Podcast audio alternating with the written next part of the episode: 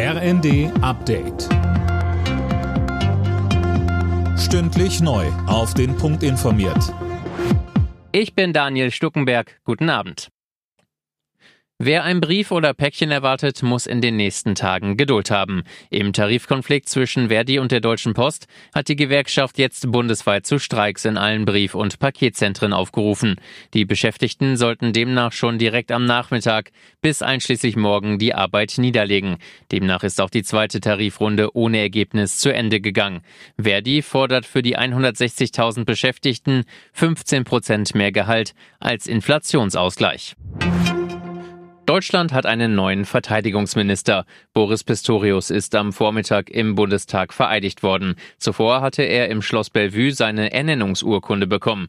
Bundespräsident Steinmeier sagte, Sie übernehmen das Ministeramt in einer Bedrohungs- und Gefährdungslage, die Deutschland lange nicht mehr kannte, müssen direkt loslegen bei den bereits anstehenden internationalen Terminen.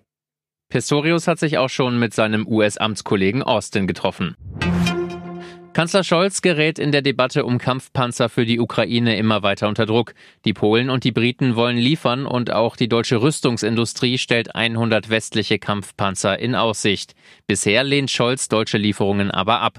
Morgen werden die Ukraine-Verbündeten auf der deutschen US-Airbase Rammstein darüber beraten.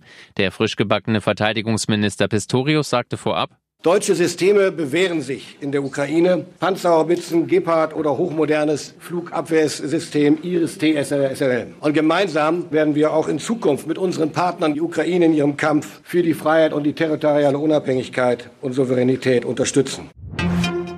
Deutschland hat so viele Einwohner wie noch nie. Zum Ende des letzten Jahres waren es 84,3 Millionen, schätzt das Statistische Bundesamt. Das ist ein Plus von 1,1 Millionen im Vergleich zu Ende 2021. Der Grund, die Zuwanderung lag auf einem Rekordniveau. Alle Nachrichten auf rnd.de